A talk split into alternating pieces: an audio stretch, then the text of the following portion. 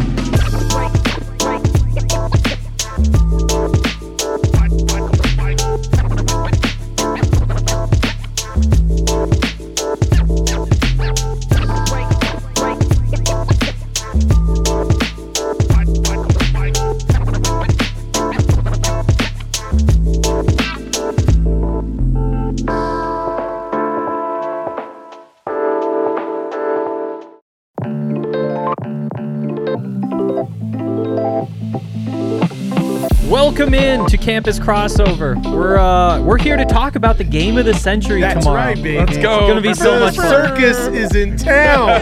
You all probably noticed we've got the PHNX Wildcats crew up here. Uh, I'm Henry Chisholm. This is Ryan Koenigsberg, uh, Saul Bookman, and of course at the end we got Mike Luke. Uh, first of all, how how is the trip? How you guys liking Denver so far? It's pretty cool. It's pretty cool. I mean, I used to live in Denver for three years. So Oh, really? I had no I'm- idea. Yeah, yeah. I used to live in Aurora, so. Oh, that's uh, different. That's you know, not Denver. Representing the Wildcats all out here in Denver. You know, no, it's not very far. The landscape scenery is a little different than Tucson, but um, Mm-hmm. I dig it. I can see why you guys like it up here.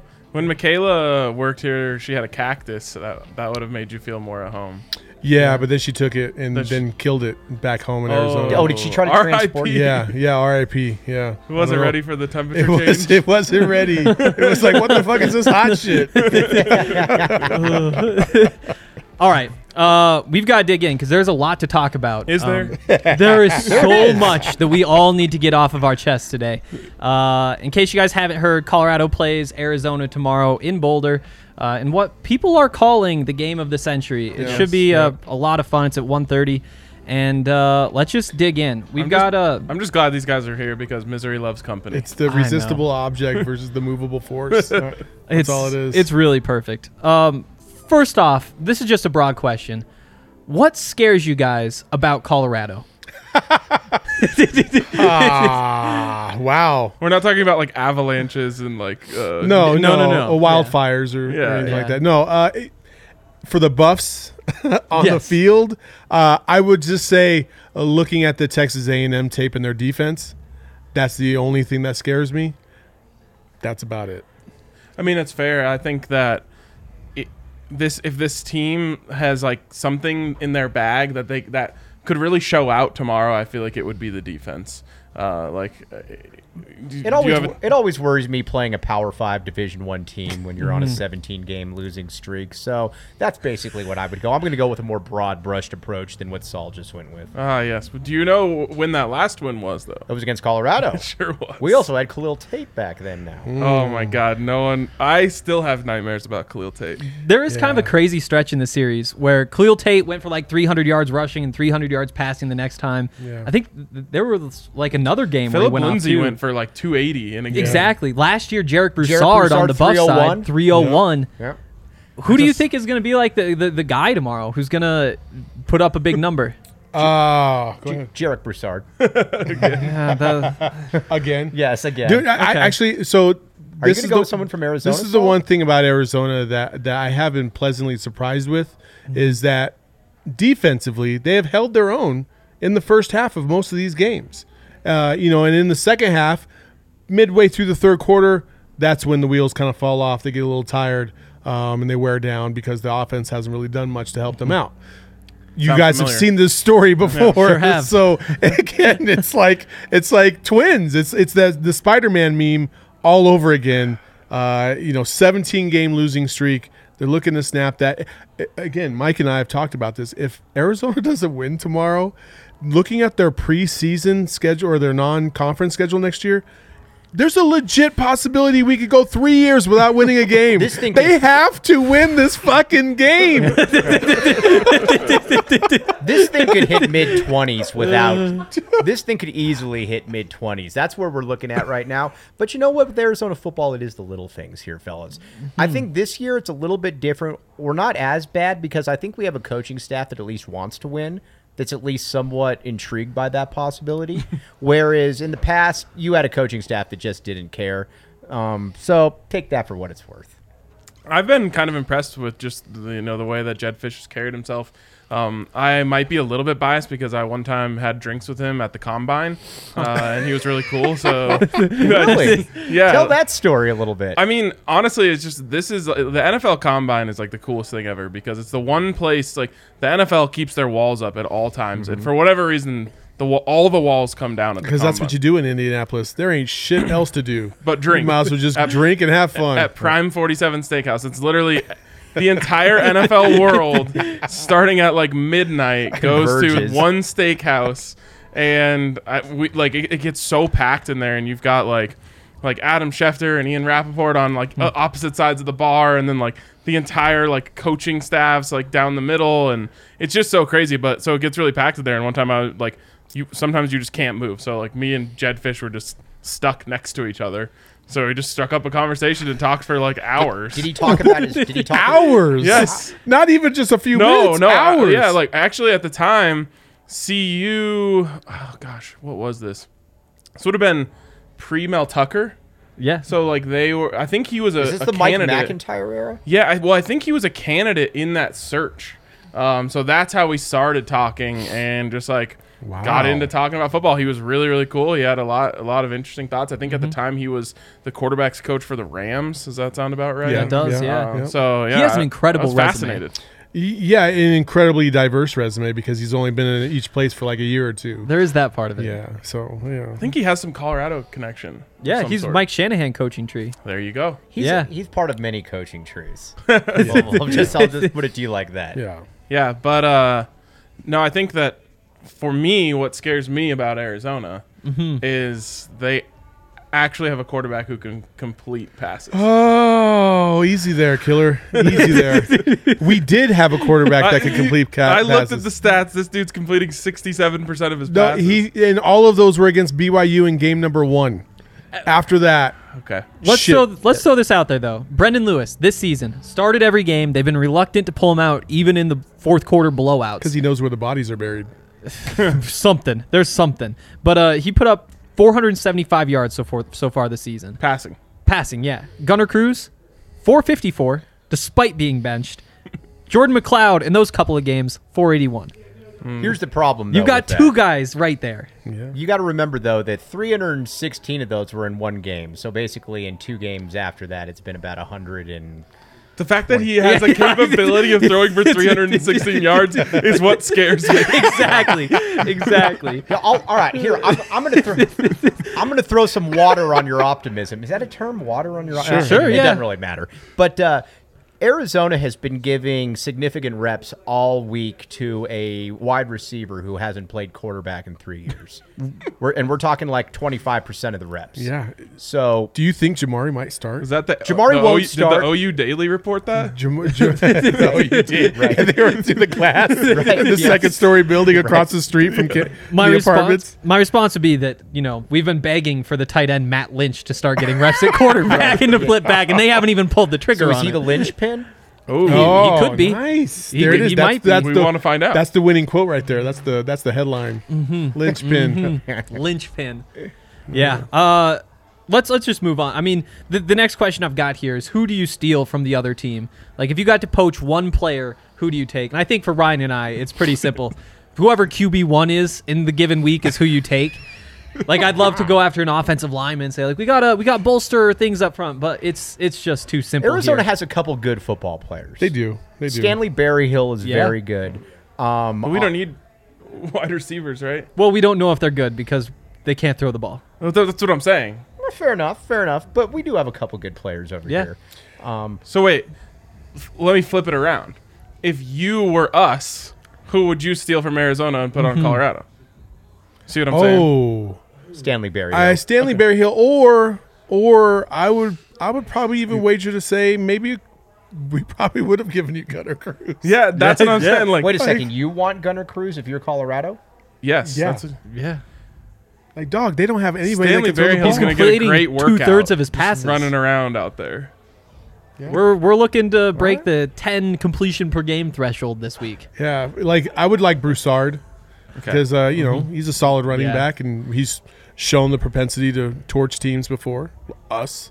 So. He, tor- he torched everyone last year. He did. So I'd rather take that away from you so we could have him. So I know he Oh. couldn't torch Because us. someone's bound to go off. All, Yeah. Going all the way back to Ka'Deem Carey.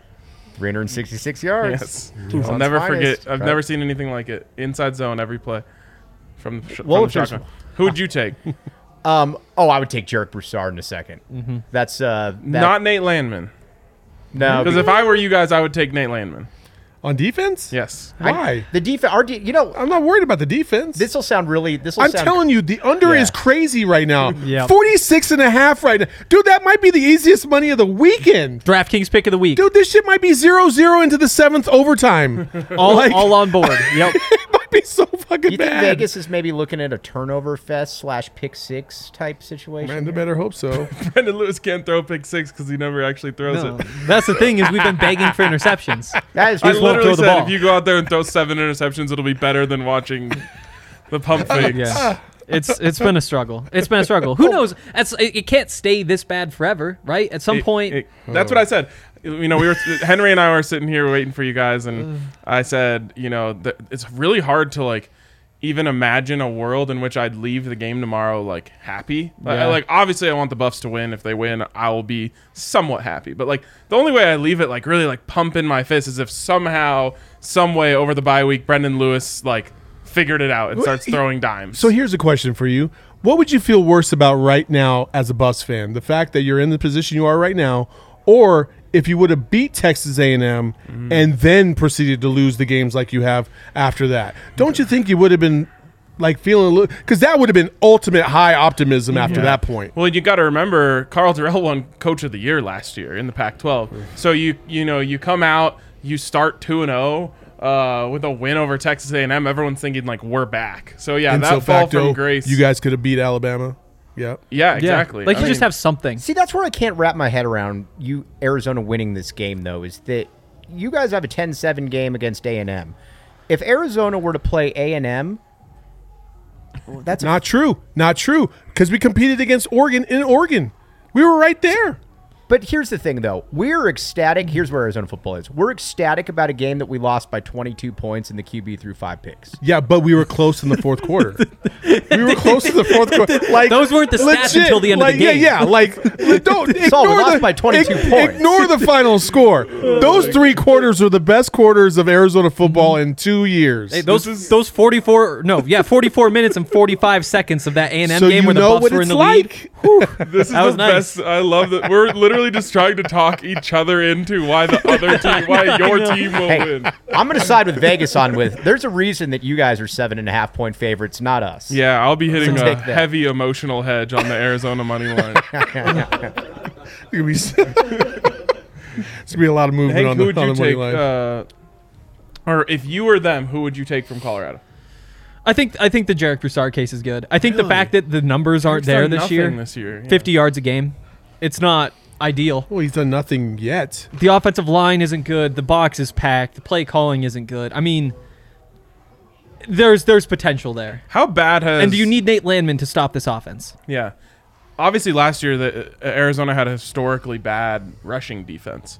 Has it been that bad this this year? Because that's the one way you could talk me into Colorado winning. No, the Arizona defense is legitimately not bad. It's not great, mm-hmm. but it's not. Listen, Don Brown, the defensive coordinator for the U of A, is probably the most accomplished coach that the U of A's had in probably 25 years. I mean, he's a you know he's one of the best defensive coordinators in in the in the conference, if not college football. Chip Kelly uh, talked about it. Karl Dorrell talked about it this week, where he said he's a difficult guy to be able to game plan because he's multiple. He brings blitzes from all kinds of different angles. I mean, there's a reason that he was the Michigan defensive coordinator for five or six years. So he. They're legitimately not bad on the defensive side of the ball. Yeah, they're, they, they're they're very fundamental. They they they don't they don't lose technique very often. The only ways they get beat is because of legit talent. Right. You know, there's they go up against dudes that are just better than them, but they're in the right positions for the most part to be able to compete. So on the defensive side, like I I don't have too many complaints because I know what they have and they're doing the best they can. And and and they're keeping it close for the most part in these games, at least for through the, through the first half. And that's why to me, like again, I keep going back to this under, and I keep thinking it's going to be a really close game, one way or the other. Um, is Arizona is first of all smart enough to know that Brendan Lo- Lewis can't throw the football, so they're going to be able to put eight guys in the box and just say stop the run, and then see what happens. I have a feeling Colorado is still going to find See, themselves in a lot. from lot the U of third A longs. perspective, this is when Brendan Lewis all of a sudden throws for like 600 yards, and you're like, "What the f- what?" That- that's the one this thing that can make me hype. You love to hear it, but it's what you love to hear. At the same time, though, like He's got an interesting stat, and, and forgive me, I haven't watched a ton of live Colorado Buffalo football. Nobody has. Um, correct. But I do have a question though. You very rarely see a quarterback that in one game against a team in A and M that's I think we can fair, say has some pretty good talent. They might they're inconsistent, but they got some good talent. Rushes for 80 yards. But then you look at some of the other games and against USC like 11 for negative 13. Was that just an aberration? Can he not run? What what's the deal with his legs? so. First of all, those numbers get skewed by the sacks. well, yeah, for sure. So obviously. so he. The, the- Colorado gives up a crazy amount of sacks. Dumb thing about college First football of all, stats. that is the worst part of college football stats. Yeah. But the mm-hmm. offensive line has been bad, mm-hmm. and so that creates sacks. Brendan he run Lewis the ball, though? li- literally, oh, can yeah. they? Yeah, yeah. I He can. I he mean, can. Go, keep going, and then But I'll- yeah, I mean the then the, on the other side is that Brendan Lewis holds the ball so long that that he contributes three four sacks a game that are his fault, and so you just have these massive sack numbers that tank those numbers. But the reason I'd say like you don't have to worry too much about the rushing threat is because the book is out now against Texas A&M. People didn't totally know that he just couldn't throw the football. Now teams have come around to that fact, and it's like, don't let the running backs get the ball and run. Don't let Brendan Lewis get the ball and run. If you do that, you're going to be just fine. Yeah, and additionally, for whatever reason, and this has been the single, you know, um, thing that has CU fans just losing their minds. The they haven't called the designed runs for him in, in these last few weeks. A lot of people originally thought, okay, well, it's because they don't want to get him hurt because behind him is a true freshman who they literally keep pounding into everyone's head. He's not ready. He's not ready. He's not ready. We're not playing him. It just So- can't be true that he's looks like this. Can't be worse. I could. So yeah. to, to me that's the thing is they aren't they don't want to run him they don't want to get him out on the edge and i think the reason that they don't want to play drew carter is because they feel like they've ruined brendan lewis like he wasn't ready and he was forced in there because of the injury to uh, jt shrout and so now they're saying like okay well He's now his basically the confidence crash test dummy type. yeah his Yeah. confidence is shot we're not going to throw in another guy who's not ready and, and lose his confidence too Yeah. I think that makes sense. That's a tough position to be in. sure is. Sure is, Saul. Hit the nail on the head right there. Because honestly, I think that if this team, like, it, we don't know what JT Shrout was going to be. He was a transfer from Tennessee who was looking like he was going to win the starting quarterback. The problem is the fact that it was even a competition. Now, like in hindsight, I'm looking like, how was that? How was that ever a competition? Um, so we don't know how good he would have been, but if he was legit, I think that this Buffs team had a chance to compete for a bowl game. The, what we've realized like so obviously here is that when your quarterback it's it's not like having a bad quarterback. It's like when your quarterback can't play quarterback, you just don't have a shot. Like they don't have a shot to do anything against some of these r- r- real teams. That's why I think Arizona is going to, you know, kind of harken back to the to the to the days when they had Chuck Levy. Jamarye, Oh. Jamarye joined. They didn't have a quarterback either because they they were riddled with injury. So they put Chuck Levy, who was a wide receiver slash kind of do it everything, y- you know, kind of guy, at quarterback, and they just ran the option all game long, Would and they would and they won a lot of games doing that. Like, Yeah. so it, it was legit, and I mean, I wouldn't be surprised if at some point tomorrow you get through maybe the first quarter and you're just like, dude, this we just get him out, Yep. put Jamarye in there. Let's just run the triple option and hope for the best. Because here's what you guys are, I think, well, being in, in in the Arizona football trenches, so to speak. Okay. Um, people really don't want to see Gunnar Cruz anymore. I'm sure Gunnar Cruz is a really nice guy. You'll see what we're talking about tomorrow.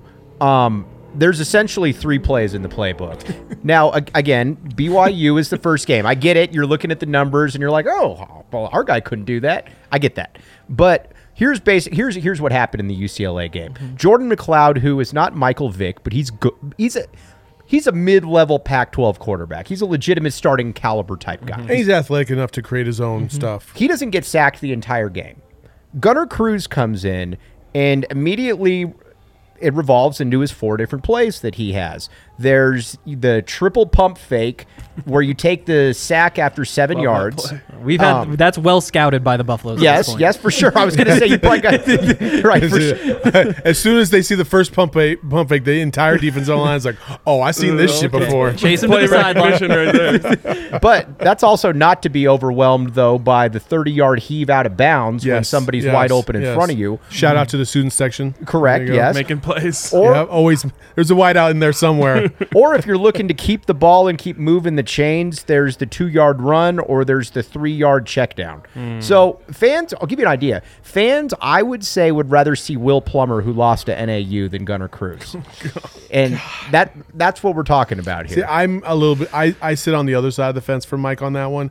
I don't. hey, wanna- I didn't say that I said it. I'm speaking for the I'm well, speaking for the, people. Then the fans are wrong because Will. Pl- I don't want to see Will Plummer because Will, Will Plummer literally looks like he's throwing like he looks like me throwing with my left hand oh. on every pass. But he's throwing. yeah, but that's the yeah, key. He's throwing. Which is nice. Yeah, but that define throwing for a second, okay? Like Ball it's comes out not, of hand. It's not pretty. It doesn't go more than five yards. It's a wet, Yeah. a wet noodle. Like it's just not very good. So. Uh, just to kind of bounce back the Colorado side of things, you look at the 162 passing yards last week, and you're like, okay, that's competent. Remember, there was a 65 yard catch in Relatively. where there's a tight competent. end standing. Oh, it's competent because before that was the 67 passing yards to ASU, um, where there was Oh, a man. 26 yard jet sweep that gets counted as a pass.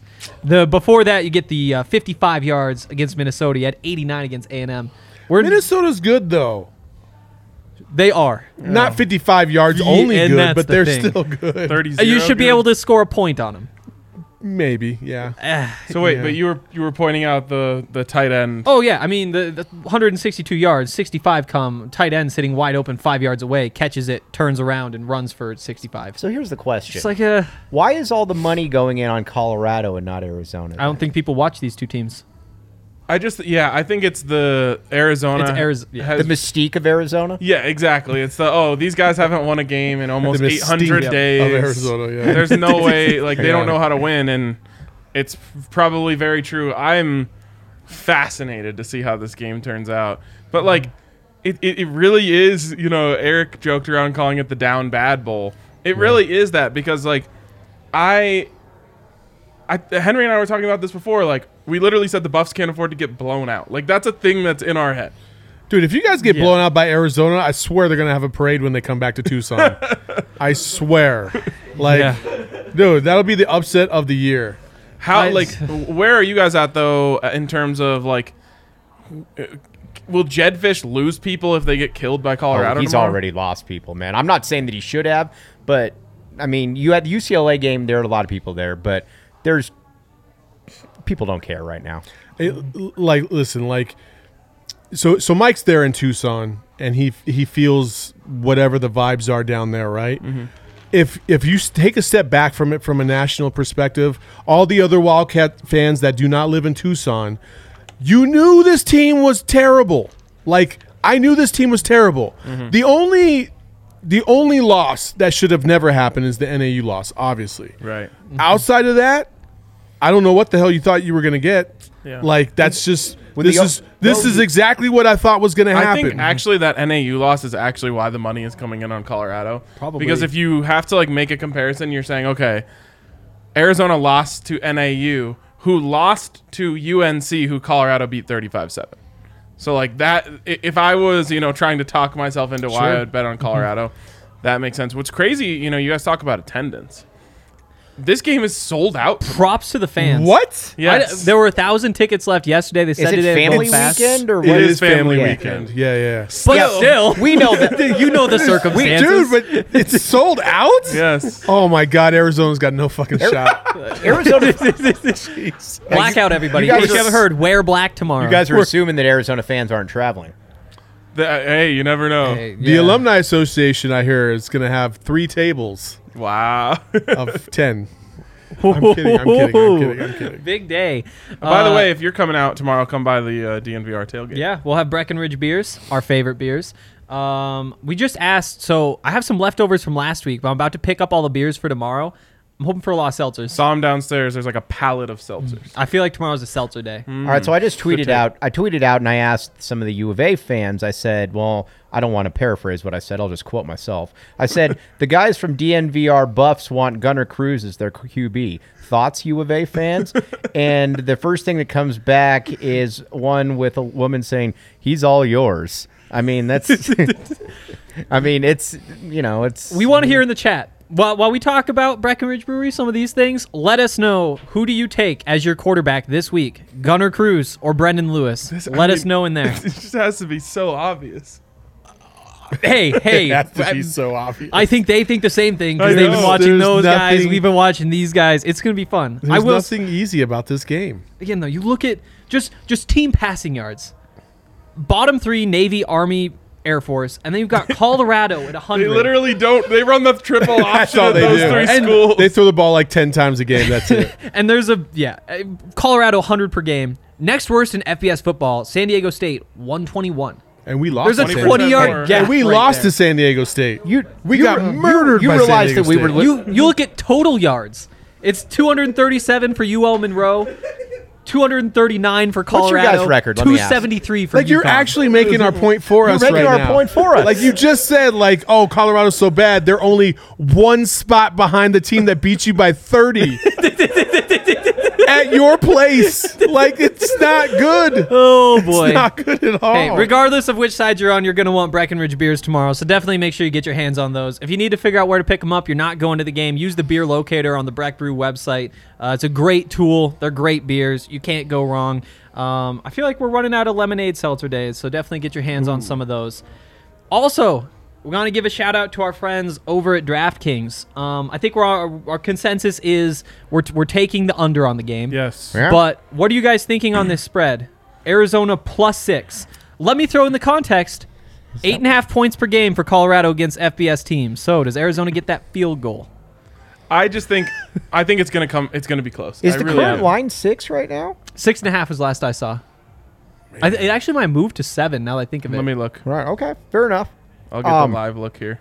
But uh here's all I'm going to say and we were talking about this before the show to all the betting public out there and by the way if you're not on DraftKings you should be on DraftKings. the best. Six it's and a half. best. 6 and a half. Okay. Okay. Here's the only thing that makes me a little bit worried and this will probably this will be my DraftKings pick of the week. I'm going to go with the under of 46 and a half, but here's why I'm not very good at this because I look at it and I think to myself three different ways that Mike has made some guarantees that have I've not made gone some right. terrible guarantees. that is for certain. yes, for sure. You made a guarantee that went wrong and then made another guarantee. Correct. Yeah, but you know what? At this Uh-huh. point, you know, two negatives are going to equal a positive at some point. So my No one holds you accountable. For nobody. this stuff Yeah, anyway. dude. Seriously, like if you're betting based on what I'm telling you, then you know what? That's on you, not on me. Here's my only point, though. Anytime you see a line where all four of us are like, "What in the world is that?" Mm-hmm. Just saying, people in Vegas, the, they know more than we know. Well, that's what we Yep. said on our bet show yesterday about the Bucs being six and a half point favorites. They're like ninety percent of the money came in on the Bucs. Something weird is going to happen. The Eagles mm-hmm. are going to cover this. What did they do? They covered it by covered- a half point on the back door. so Crazy. Take it for what it's worth. That's my DraftKings pick of the week. Man, the, right. the over under has changed from 46 and a half to 46. Oh, Get in quick. They're So- listening. Yo, Oh, people are out that, there that like, was no. instantaneous Yeah, too. yeah. Screw that. Within about 20 dude, seconds. Arizona plus 205. Oh man, it's it's really hard to not want to put money on Arizona right now because I just believe that they could probably cover this. It's just it's Arizona, man. I don't know. Last four just games, don't know. points for Colorado 7 0, 13 14. It's a six and a half point spread. Yeah. Do, okay, but conversely, like, but conversely, like Arizona's uh, last several games, it's like uh, let- let's see, 34, 41, 21 NAU, 38 and 24. What they've given up. Yes. Colorado's lost three straight by 22 or more. All right. Are you trying to? We've, we gotta stop We could do a full hour of just bad stat versus bad stat. I'm, I'm on Colorado plus or, or Arizona plus six and a half. I, I do think it like probably comes down to a field goal. Oh, so you guys, you God, guys how- are all back in the A on how this one. brutal would that be, though? Yeah, seriously. Like, how brutal would that be? Like, we're all Nine six. We're all on the edge of our seats, hoping that we don't lose this game to this other team that's equally as bad. Oh my gosh. Overtime would be poetic. I hope it goes to overtime. I love. There's a reason that Saul and I are up here because we knew this was going to be a clash of the Titans. It's gonna Yeah. It's gonna be an epic game. game of the century. Like I uh, listen, we might be joking about this, but tomorrow at this point, we might be like, dude, that was a great game, man. Th- what? That's what we all need right now, right? Yes, we do. Yes. Don't we all just want a competitive Listen, football you game? know, listen, even Mighty Mites in Pop Warner will give you a good game. You know what I mean? Yep, like yep. they might not be the best of the best, but hey, I'll watch some eight year olds knock the shit out of each other. Like I want to see the same thing tomorrow. Okay, so I, am com- regardless of who got, who you guys trust, make your pick, but make sure you make that pick with DraftKings. Download the DraftKings Sportsbook app now. Use the promo code DNVR. Bet one dollar on any NFL game this week. Win hundred dollars in free bets if either team scores a point. It's promo code DNVR this week at DraftKings Sportsbook, an official sports betting partner of the NFL. Must be 21 or older. Colorado only. New customers only. Restrictions apply. See DraftKings.com slash sportsbook for details. Gambling problem? Call 1-800-522-4700. I didn't realize we had Pac-12 football tonight. I'm gonna go in heavy on Oregon minus seven and a half first. By the half. way, listen to Sean Seeley right here. This guy knows what he's talking about. What's he saying? Final score 13. Uh, Cats 13, Buffs 17. It's gonna be a low-scoring, ugly game. There you That's go. that's True, not low scoring. True. What? What? what who's It's a Oregon? shootout who's Oregon playing tonight? Cal. 13 and a half where, point where, spread. Where? at Oregon. Yeah.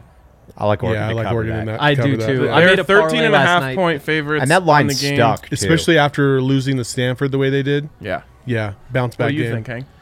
I, I agree. But they're missing I, I their, made a- their starting tailback though. I know, and that's why I talked Oregon? myself into Cal Yeah. last night. There was a DraftKings 50% parlay boost, five plus play or five plus leg parlay. So I built one last night, and I took Cal plus 13 and a half, but I regret it. What are you doing? Uh, Oregon. Oregon. Yep. What are you doing? I know. Oregon, uh, they're losing, if they don't have their starting halfback, they have like four more five stars just waiting behind. That's true. them. The big one for me. Oh, I, you guys are Arizona guys, so you might not like it, but Arizona State even odds with Utah Saturday night. See, I this is the love Arizona of- State now. Utah's the type of team that beats Arizona State. Ve- Yeah, that's Vegas way. you- That's, go ahead, Go ahead. That's Vegas way of saying Utah's going to win that game. Yeah, Seriously. Who's especially even in their Utah. quarterback now? It doesn't idea. matter. It doesn't matter. When you see a, I'm telling you guys, I'm just saying, even though I made it my pick of the week, so I'm speaking out of both sides of my mouth. So either way, I can tell you guys I told you so. Mm-hmm. But uh, when you see something like that, you, Vegas is telling you Utah's going to win that game. It's true. You know? I, I, I kind of feel like they will too. Arizona Really? State is bound to Arizona State at some point. That's what I keep thinking. Yeah. But I, outside of BYU, that's the other thing though that we do have to talk about. They did go to Provo, and they they did get used to the the environment, the field, whatever. Now they're going back to the same venue, basically, just 50 miles north to take on Utah. And so, I don't know. A- a- listen, ASU. Now that uh, I f- I keep forgetting the the starting tailback for Oregon who got injured, CJ out. Verdell. Yeah. Verdell, Ver- yeah. Verdell. They'll just now that- more t- carries for Dye. Who's now, anyway. now that Verdell's out, ASU legitimately probably has the best running back corps in the Pac-12 right now. I thought they did before that, actually. True, true. It was debatable at that point, but now it's. I think it's for certain. So, what translates on the road is your defense and your running game, and I think both of those things help ASU in a game against Utah. But the problem is they get in their own way on that running game. They they are, I feel like you, know know, they fell for the hype for Jordan uh, Jayden Daniels anyway. Like he sh- he deserves a lot of hype, but I feel like sometimes they get out there and they're like, let's know sling what's- this thing around with Jayden all game. You know what's strange about ASU is that, like, if you look at, you're finally seeing kind of the, you know, Herm's recruiting after three or four years really taking. I mean, you bring in three or four straight top 25 Mm-hmm. recruiting classes. I think the problem with ASU though is that they're still. You look at the skill position guys. With the exception of Rachaad White, they're still incredibly young across the board. You look at Chip Tra- Cha- uh, Chip Trayanum, sophomore. Uh, Daniel Nata uh, Ngata, sophomore. You look at the uh, wide receivers, whether that's LV Bunkley, Shelton, all those guys. They're all sophomores essentially. So they're not disciplined and they're young, Yeah. which is a bad combination when you're going into a place like Utah. It Feels like Utah's always disciplined and old. and old. Yep. Yeah, That's them. It's because they got those guys coming back from the missions too. Yeah, Yep. not as much as BYU, but it's true. Yeah. we can bring it back to this uh, Buffs Arizona matchup, but uh, we're done talking about tomorrow, at least for now. Oh, We're talking about the future because we need a little bit of a break from this. And so the question I want to ask you guys: Who's is the contender for a Pac-12 title first? oh, is Ari- it Arizona, or Colorado? will contend for a Pac-12 title this year in basketball. Uh, but football, I don't know. I have no idea. Do you It- mean that about basketball? I, I I'm just being facetious. Okay, cool. Well, I, I, I was like, actually, yeah, actually, you know, to hear it. I do Yeah. think they'll they will be in the top four of the league. I agree with that. We got some Which- basketball talk on the way which too. which naturally We'll puts in. you in position. So I'm excited to talk basketball. I mean, It's a nice break. ne- is neither an option? Like the the the the path for Colorado uh, up until this year, I've been able to like paint that picture, and that's why fans are so despondent right now, right? Because this, for a while, it felt like Colorado was getting away Yeah. from this um, bottom feeder, like national embarrassment that they were for a few years in the early 2010s, and it felt like okay, slowly but surely, we're climbing one step higher, one step higher, one step higher. Uh, you know, they brought in a pretty good recruiting class a couple years ago, and to go this far back right now is really scary, especially because after they lost Mel Tucker, they were so worried about losing a coach again that they built in this insane buyout into Karl Dorrell's contract. So Karl Dorrell's not getting fired anytime And soon. And who's looking for Karl Dorrell? no one, no Like, one was nobody's then, and no one is now, like, and no, no nobody's one like, will be man, after if we this. could get Karl Dorrell, that's the missing piece. I'm going to make the case for Arizona. Now, listen, Okay. I, I- don't like the case, but I'm going to make the case. Uh, one thing Jedd Fisch has done very, very well here is he's been able to sell a vision to recruits. Arizona's got a top 30 recruiting class, and I believe, depending on where you look, it's top four in the four in the conference. And they're bringing in, and he's got good kids. You've got uh, the two kids from Servite High School um, who were on the podcast earlier this week. Um, you've got another kid in Sterling Lane, legitimate four star kids that Arizona's been able to get. Now, when you look at the Pac 12 South, Saul and I disagree a little bit on a couple things here. Um, I think I think ASU is going to have a new coach next year. I don't I don't think I don't think Herm survives this. I could be wrong. Could I? But no, I, I get it. I People that are going to defend him hard. yeah, college That's the thing. I get it, but the problem is, is what That- he was doing though during a, wor- a na- worldwide pandemic. I think is hard to I think explain away. I think that I think that matters more to people outside the program than it does to people inside the program. why they- And- and conversely, I think like Sean Miller's thing, I think that more meant more to people inside. Well, it, it meant a lot to people outside the program, but I think people inside the program were like, okay, we have something to be able to use against Miller, and which eventually they did with Herm, he's such a well liked guy within the program. He's boys with the AD. I just unless you caught her murdering somebody in his office red handed, I just don't see it. I just don't see So it. So we agree to disagree on that Sure. one. But either way, so let's just let's just say ASU is in maybe a little bit of flux this offseason. I think that's probably fair. Um, UCLA has, hasn't been what anybody expected under Chip Kelly. I was totally wrong on that. I thought he would have them top fifteen. By I think a lot of people did. Yeah. Yeah. Yeah. USC, I mean, who knows? You never they haven't had a good coach in who knows how long. So Utah is always going to be solid under Whittingham, but there's always kind of a I always feel that there's that there's a, a ceiling to them and there's a basement. They're- Absolutely. They're, never going to like lose win less than 6, but they're also probably not going to ever win more than 9. Mm-hmm. So if you're asking me to make the case for the uh, Arizona to come out of the South, there's my case. It's happened once before in the last 10 years. Maybe it happens again. And I'll say, if I'm making the case for Colorado, I just use history. Like I just say, like this is a team who has won the South before. Mm-hmm. Uh, this is a team who at least has some football tradition to fall back on. Heisman in a national championship. Heisman in a national championship, one of 25 schools in the country to have that. So you know, y- y- it's something we've been dangling on cool for tw- distinction, actually. It is. It is. It's It's it's one it's something we've been hanging on for 20 years though, saying, "Hey, one day we'll get back to this." Uh, and unfortunately, It's they've possible. gotten close, you know, once. That's the thing about the South, though, is like it's so volatile. Yes. like i- i- you you can be a bottom feeder, feeder, and then two or three years later, you could be top in the Pac-12 South, as opposed to the North, where it's basically always Oregon and Washington. Right. It's always those two. Stanford every now and gets gets a flash, but And it's it's all- not really uh, solidified. Mm-hmm. But it, I mean, in the last what decade, in the last ten years. I think every team in the Pac-12 South has made it to the Pac-12 championship game. Yeah. So, like, th- if that doesn't tell you what the Pac-12 South is all about, Right. That's and that would be the argument for either one of these teams mm-hmm. possibly getting to that point again. So uh, don't lose faith. I guess the other argument for Back Colorado the is A. they could have slash should have won it last year. Yep. I mean, you look at what happened last year. Can They- I they ask go you guys a question about Colorado real quick? Sure. Yeah. yeah.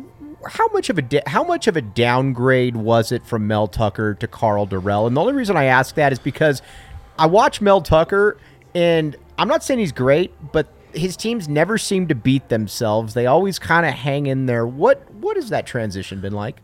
That's a good question. I, I, I mean, obviously, very different approaches. Mm-hmm. I mean, just in terms of the way that they present themselves. Mel Tucker's all about showmanship, and he, he wants to be interviewed. What he told us that the media is the fourth phase of football. It's offense, offense, defense, defense, special, special teams, teams, and and media. media. He's like out there. He's blowing everything up. He's trying to get the five star recruits and like make noise wherever he can.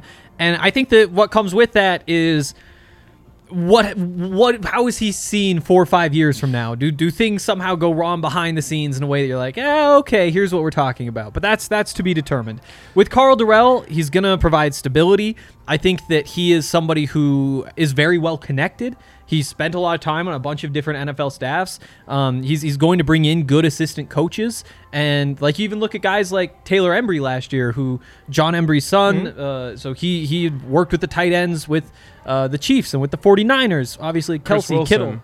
Yeah, Chris Wilson's a good one. But then Embree comes in as a young guy, coaches the tight ends here for a year, gets a job in the NFL. I think you see some of that sort of stuff. Chris Wilson, a great defensive coordinator who he brings in, is a defensive line coach for the Eagles. back- And so When they won the you have Super those Bowl, yeah. connections. On top of that, like he played with or coach Josh McCown. So now Owen McCown is committed last year because Josh was hyping it up. And so I think that that's how you kind of build that. It's a very, uh, I don't want to say like just purely like above board, but I don't. I oh. don't even understand that though. I don't even know. understand why. Like, I've been to see you hundreds of times, and I just every time I leave that place, I'm like, this is one of the most beautiful campuses in the country. Like, they have everything they need to win here. Why the hell do coaches just want to leave all the time? I, it just doesn't make sense to me. the- Well, Mel's the first one that's left in a long time But because that one, let, let's stick on that just for a second. That one was the one that surprised me, though, because he left Colorado, and I think this is to Saul's point a little bit, to a Michigan State program that, at least at the time, was in total disarray. It's not like he's leaving Colorado for Alabama. So but they can here's what- basically double his salary. that's what I was gonna say. Is And on top here- of that, the the funds that you can provide to the the mm-hmm. rest of Right. everything that's going on. I mean, he wanted to do some other things. He wanted to build a dorm specifically for student athletes, which is against the rules, but you find a way to get around it. Whatever. And they were going to He- be basically a five star resort, and they're just like, we can't pay for this. Michigan State will pay for that. everything Fair he enough. wanted to do was slightly against the rules, and that's why he was That's a lot better than Karl getting Dorrell. right there, right? So, uh, to me, to answer your question directly, is I think is a huge downgrade.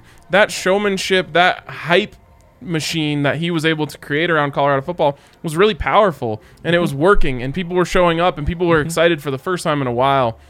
Um, it it may have ended in scandal, and it may end in scandal for Michigan State too, because he wanted to do all the things that you have to do to win in college football, Yep. and all of us sitting here know that not all of that is a, is uh, goes in line with the rules. So, yeah, he wanted to build that, and he was he was told that his recruiting budget would triple at Michigan State. His salary was doubled at Michigan State. His assistant pool was doubled.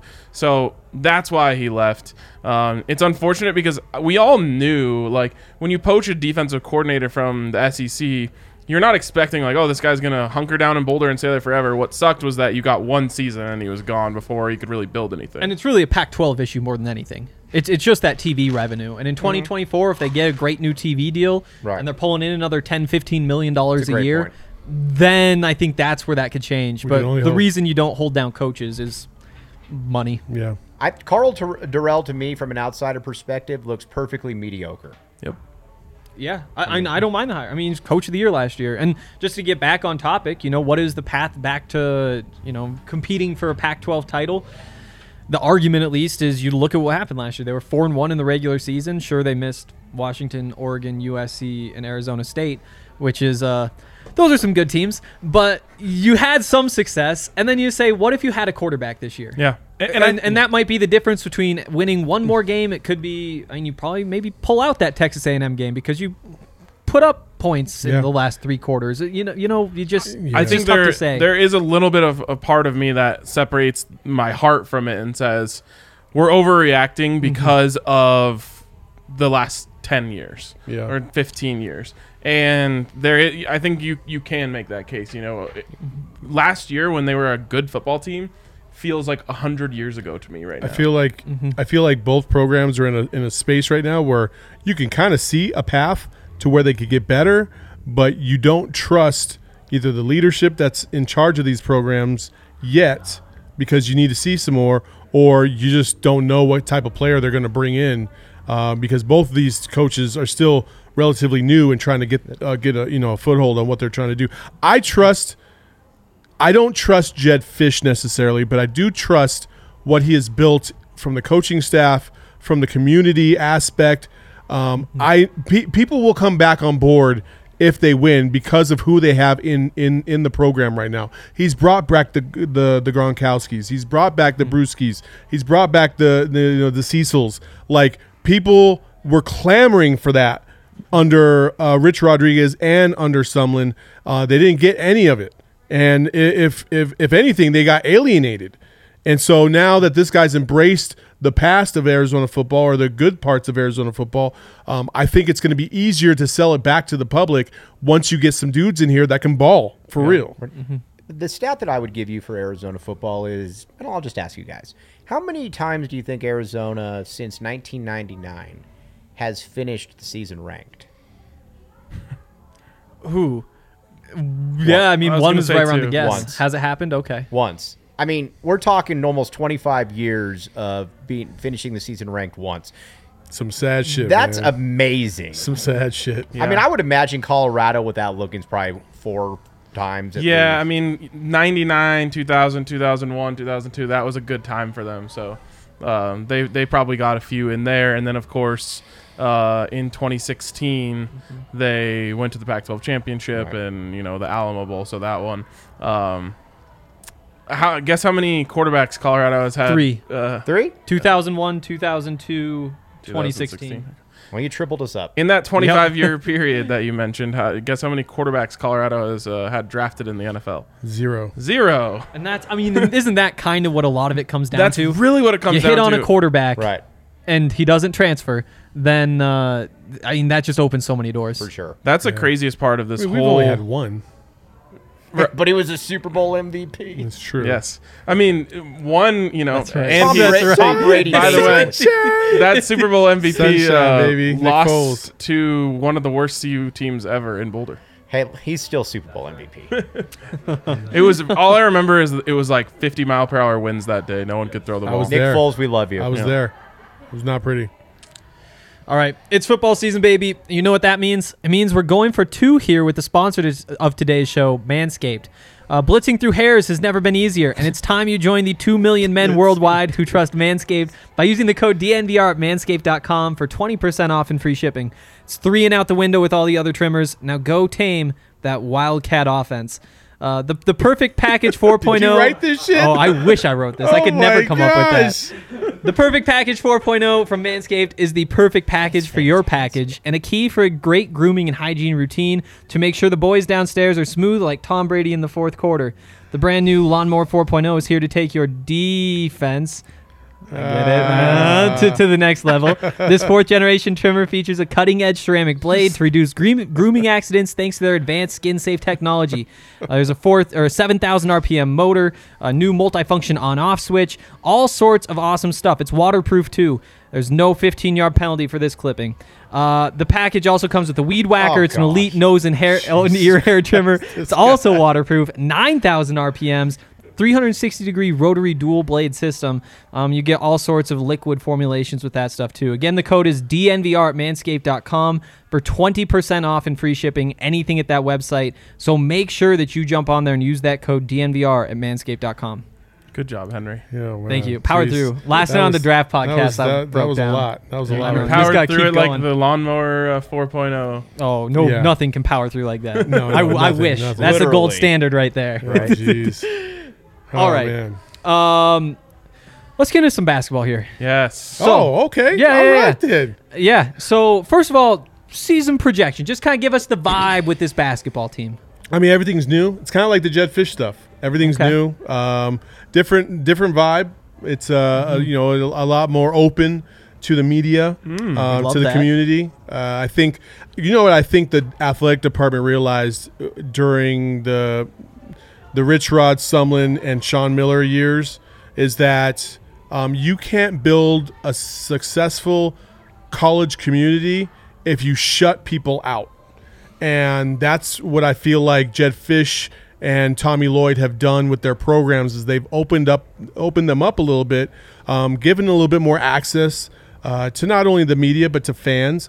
And I think there's a lot of optimism. Now, with that being said, do I think they're going to come out and be you know world beaters? No, they still they they're still you know weak at a couple positions, That they need they need some five star dudes that can ball. But um, I think overall as a team, Arizona is always going to be Arizona, and they're always going to be competitive. And I think this team offensively is going to be a far cry from what we've seen in the last decade with Sean Miller. Really quick, just to add on your point about uh, welcoming in the community, I also think like places like Tucson, that's a true you know college town. Yeah. That's even more important. Like those Yeah. people really care about it down there. Yeah. The more that you give them, the more that they'll give you. I, I think you know what I got a lot of thoughts on this because basketball is what drives Tucson. Yeah. It's, it's not football, believe it or not.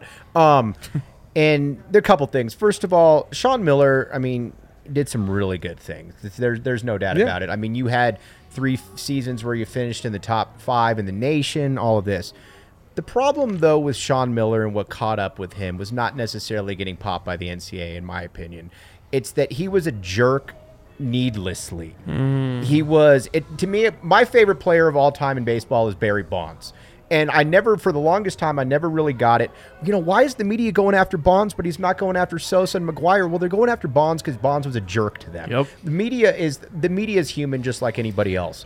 So when Sean Miller gets popped, just like Bill Self, just like some other people, these people look at it and they're like, "That was the guy that was that he was a total asshole to me," Yeah. or mm-hmm. whatever the case may be. So you never want to be mean. You But never, it's also more than that, though. It's his absolute stubbornness to modify his own system because it started being inefficient. when you have the number one overall fucking pick in DeAndre Ayton and you can't design an offense to get him the ball down low in the post, you suck. You uh, suck. Yeah. And Flat DA out. probably should have I don't give that a and shit not about your gone pack there. line defense if you can't get the number one overall pick the damn ball against Buffalo motherfucking low. And the thing about it too, he's, he's coming on the heel too. He's coming on the heels too of Lute Olson, who is Yep. by any measure the second best Pac-10 basketball coach of all time behind John Wooden. Mm-hmm. And he's running a thing like what Saul and I were Tad watching. Boyle number three. What's that? Tad Boyle number three, easy, and Kevin O'Neill number four, most likely. Oh, shut the hell I'm sorry, KO. That's a shout out for you, buddy. my By the way, I had KO on the podcast on the Oh, live that was a train wreck in itself. he was he was doing the live stream as he was driving on the 405. It's tough. True. But either way, um, Tommy Lloyd though is refreshing for a couple reasons because he, I think he's going to have far more of a Lute Olson type style, and that he's going to get up and down. He's going to let his guys play, and I think, and I think on top of that, just if you're asking me how they're going to do this year, I think th- by the end of the year, I think they're going to be back in top 25. I think I think that Ben Mathurin's an NBA player. Azuolas Tubelis is going to be 17 and 10. You've got other guys in Kerr at the point. You've got you know guys like Pelle Larsson from Utah.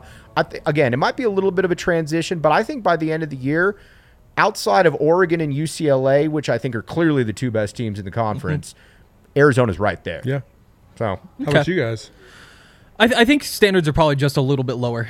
I, I think probably the goal this year is is to make the tournament, and it's probably 50-50 that that happens as of right now. So obviously that McKinley Wright last year, and for four years that was the Felt like fourth year there Jesus. exactly. Mm-hmm. And when you lose somebody like that, who's the face of the program, he's the the best defensive player, he's the guy who makes everything on offense click. There's going to be a lot of nerves, and the fact that he was a part of like a four man recruiting class that really set the tone for that program for four years and now you've got a lot of those guys gone. It just changes a bunch of things, and so they pull in. I think it's five freshmen. Um, it's the number thirteen recruiting class in the country, so there's a lot of reason to be excited. But you know, you guys, you guys play a lot of freshmen. There, there've been a lot of freshmen that get a lot of minutes at Arizona. At Colorado, it's been this this crew that's kind of grown and grown and grown. Culture's about developing and teaching how to play defense and playing good team basketball and grinding it out. you guys obviously know a lot more about this than I do, but the one thing that I've always found interesting about Ta- uh, Tad Boyle is it always seems like he's got like two guys. And whether that's George, whether that's uh, uh, was it George George King, King. George uh, King, yeah. Spencer Dinwiddie, McKinley Wright, uh, Tyler Bey, but it always seems like he's got two guys and then a bunch of filler, and that really doesn't. Is that a fair? Is that a fair assessment? I think There that's was a couple fair. teams in there that had more Josh than Scott that. was another one. Yeah, there. I mean, there was a team that had you know Spencer Dinwiddie and Askia Booker and Josh Scott all together. Oh, you didn't want to throw Xavier Johnson in there? No, I still hate. What about Xavier Johnson. Sabatino I'm. Chen? I'm so happy he got dunked on, big time by uh, Aaron don't Gordon. you dare uh, try to. Chen Sanity, baby. X, That shot was good, bar none, hundred percent. What are you talking It about? had You to talking about come up. Askia Booker? No, he's talking about Sab. Chen, Sabatino Chen. Oh yeah, 'Cause that's right when Jeremy It was Lin after was- the buzzer. No, it was not. it absolutely was not. I was there, by the way, in the McHale Center that night. Really? Yep. Yeah. Yep. But I, I, it always feels though, like I said, like he's got a couple dogs and then like a bunch of guys that are just meh.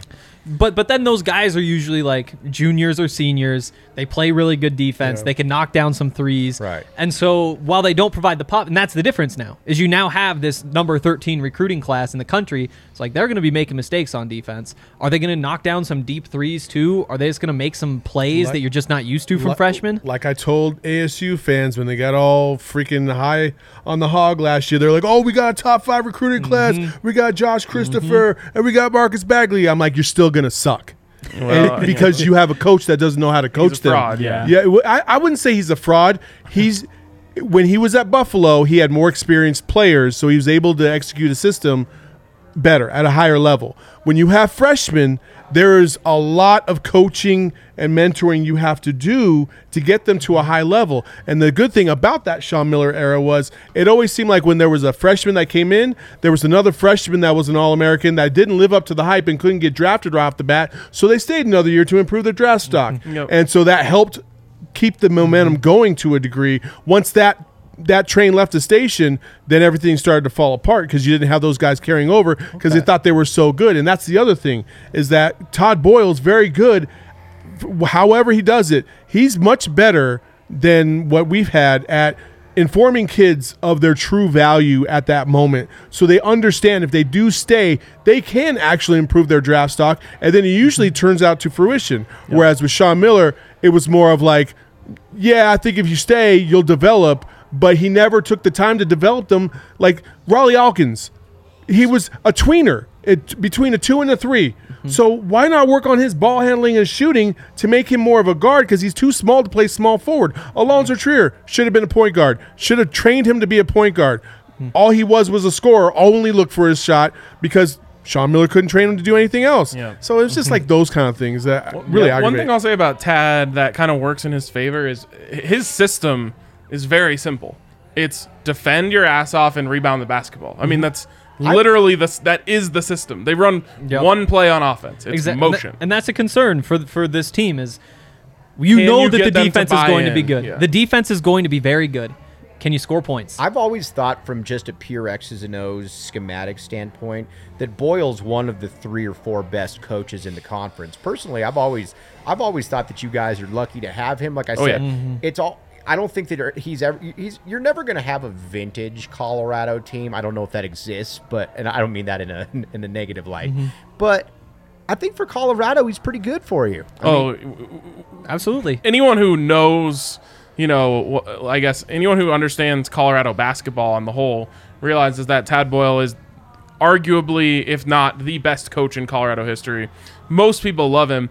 He competes for a tournament berth most years. He competes for a top four spot in the Pac 12 most years. It hasn't happened a lot, but this team has been respectable year in, year out, every year that he's been I think here. the one thing that's a little bit different, maybe, than and because Saul was spot on about the Bobby Hurley with the top five recruiting classes. I think the the problem though that ASU fans have never gotten, and not to turn this into an ASU show, mm-hmm. Yeah, I but, don't even want to talk about ASU. but Bobby Hurley sucks as a coach. He's, I agree. He's an awful coach. he can get guys in, but he just lets them run, run the ball. If if Tad Boyle ever got guys like Josh Christopher and Remy Martin, Alonzo Verge, he would take them to a much higher apex, I think, than Oh man, I, it's again, it's difficult with freshmen. You just never Mm-hmm. know. You never know what they're going to buy into, and it's hard when they know they're going to be gone in a year. Yep. And just You to know? go back to the the point you guys are making about the uh, like you you tell them their value and then they come back. Jabari Walker in, Yeah. in that 2020 recruiting class, he was the second highest recruit that didn't go declare for the draft last year. And so he's one of those guys who's right on that fringe. He's six foot eight. He can. He's bouncy. He Shoots shot fifty three percent from three last year on over a, mm-hmm. a shot and a half what per he hit game. six in the tournament. Yeah, he, he Well, got hot. tournament and games, so you have him down there in the post. And it's like if he stays out of foul trouble, there's kind of your focal point. You've got Eli Parquet back. You've got Evan Battey back, two really good defenders, an All Pac-12 defender, and Evan is a preseason All Pac-12 big guy. And if you have Jabari right there and he can provide something, you just have a few more spots that you got to fill out with this great recruiting class. It's like if they're knocking down threes, if they're if they're just providing something, If- if- you if- see the if- path if. exactly, sure. And that's if. what's scary. That's I mean that's, the what's story scary. of college basketball, Yeah. right? Yep. Yeah. Until you de- you do develop these guys, and I will say what Tad has going for him with this high ranked recruiting class is you don't see the guys who are like it's not a one and done like.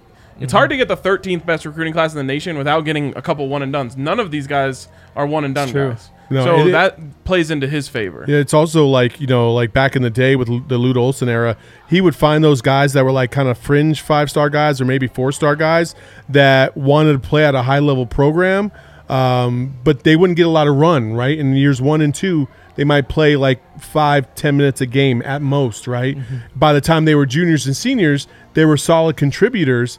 But in this day and age of the transfer portal, you don't get that anymore. So those guys are like, I'll try it for a year because I want to play at a high level program. Then when it doesn't fizzle and when it fizzles out, they're like, okay, well I'm gonna go to Sam Houston State because I can start there. Like, and so both coaches are in difficult positions. And I think it's almost impossible to be a head coach right now in college basketball. But that's why they get paid the big This bucks. is, I'm looking at your guys' recruiting class right now. This is perfect for you. Lawson Lovering. Yep. Great name. Nasty. Seven foot, 220, number 63. Uh, by the time he's a junior, he'll probably flirt with all conference status. KJ Simpson, U of A, re- was Yep. committed to the U of A. I actually thought Tommy Lloyd made a mistake not trying to keep him. Everyone He's- is obsessed with him. in He'll be very good Yeah. for like you. not It's only just the way he plays basketball, but like there he's they're like he's the greatest human on You campus. got- It's incredible. I mean, he's come to a couple of our tailgates. yeah, he's you got three top 100 kids. Nice. Yeah, So. yeah, There you Yeah, go. no, I, it's a re- it's a perfect Tad Boyle class. cool. yeah. It absolutely is. Okay, before we get out of here, we were gonna make a bet on the basketball game, but we're gonna talk before then. We'll talk before that basketball game For sure. Let's uh let's put something on the line here. I was saying bet something for this game that gets paid off when we do a basketball Oh, show. Perfect, perfect, perfect. Oh, you're trying to lure us back up here. Yeah, Oh, exactly. Oh yeah, we are. Wow. we Oh, could do yeah. it uh, We virtually. don't, we don't have anywhere to do a post game tomorrow, so we were just going to come back and do it here because does it really matter if you guys are talking about a win and we're talking about a loss? No, I don't think it I does. don't think it does. I think we can hang out together. let's, let's Someone's getting the number one overall pick in the Pac-12, right? in the Pac 12. Game of the century. What do we put Oh, on the line though? I don't know. You guys have I any? don't know. Uh, it's tough. I say just like a shotgun a beer. Shot, okay, Next, I'm next in- time. that's I'm classic. in on that. I'm in on Okay, that. yeah, yeah, yeah. While wearing the other team stuff. I think Yeah. it'd be funnier if we picked Arizona and you guys picked Colorado. That's the way this show has been going. Do you guys really think Yep. Arizona's or Arizona's going to win? I don't think they win. I think they cover. Yeah, That's what I've decided. I'm with that. I I'm I'm more confident in the cover than the CU win, though. I just I'm so scared of how we're going to score points. But I, I there's part of me that thinks we You can guys stop deep y'all down from think. Arizona's going to win. I, I sense some hesitancy right I'm just there. so happy we can do that for you. I you. sense some hesitancy. You deserve right it. I'm definitely hesitant. Yeah, I'm, uh, I don't have to hide that. Yeah. Um. Uh. Yeah. I don't. Uh. I don't think I'm confident either way. I, c- I couldn't tell you anything. I All got right. distracted Well, we'll we'll stay on our own sides Okay. here. I'll go Colorado 17-10. Okay. We're still betting a, a shot. We're Yeah, yeah, getting for a sure. beer to the losers. Yes. Um, right. I'm going to take Arizona. You're back Score? in the A. I'm I going to like say. it. I'm going to. I'm going to say. Um. Six to three. Arizona. Six to three. Luke Over- Havrisik will finally redeem himself. We're gonna How many overtimes? Uh. Seven. Oh, okay, okay. Seven overtimes. Six to three in the to get to seventh six to three. Yeah. They All just right. keep Every possession will be a turnover. They're punting. Yeah, uh, they're, uh, they're in punting. overtime. They're punting on the opponent's 30 yard line. Oh, David Shaw's not coaching either one of these teams. Oh, boy, I mean, What do you Well, got? it's- What do you got? oh yeah. I guess we're putting scores out. Uh, I'll say uh, I'm gonna give Colorado a 14 to 10 win. We're all we're all kind of in that All right. same range right now. We are. I mean, I'll, I guess I'll just pick with my heart. Um, Love it. 16 13 buffs. So three of you are going with the Buffs. Wow. My head is telling me otherwise, but Wow. I will- I will say this: if Gunnar Cruz throws for over 250 yards, uh, we do win the game. you know what? No, because I've been saying it all week. They're going to lose. So it's the other way around. 16 13 Arizona. That's all it took, huh? Yeah, yeah.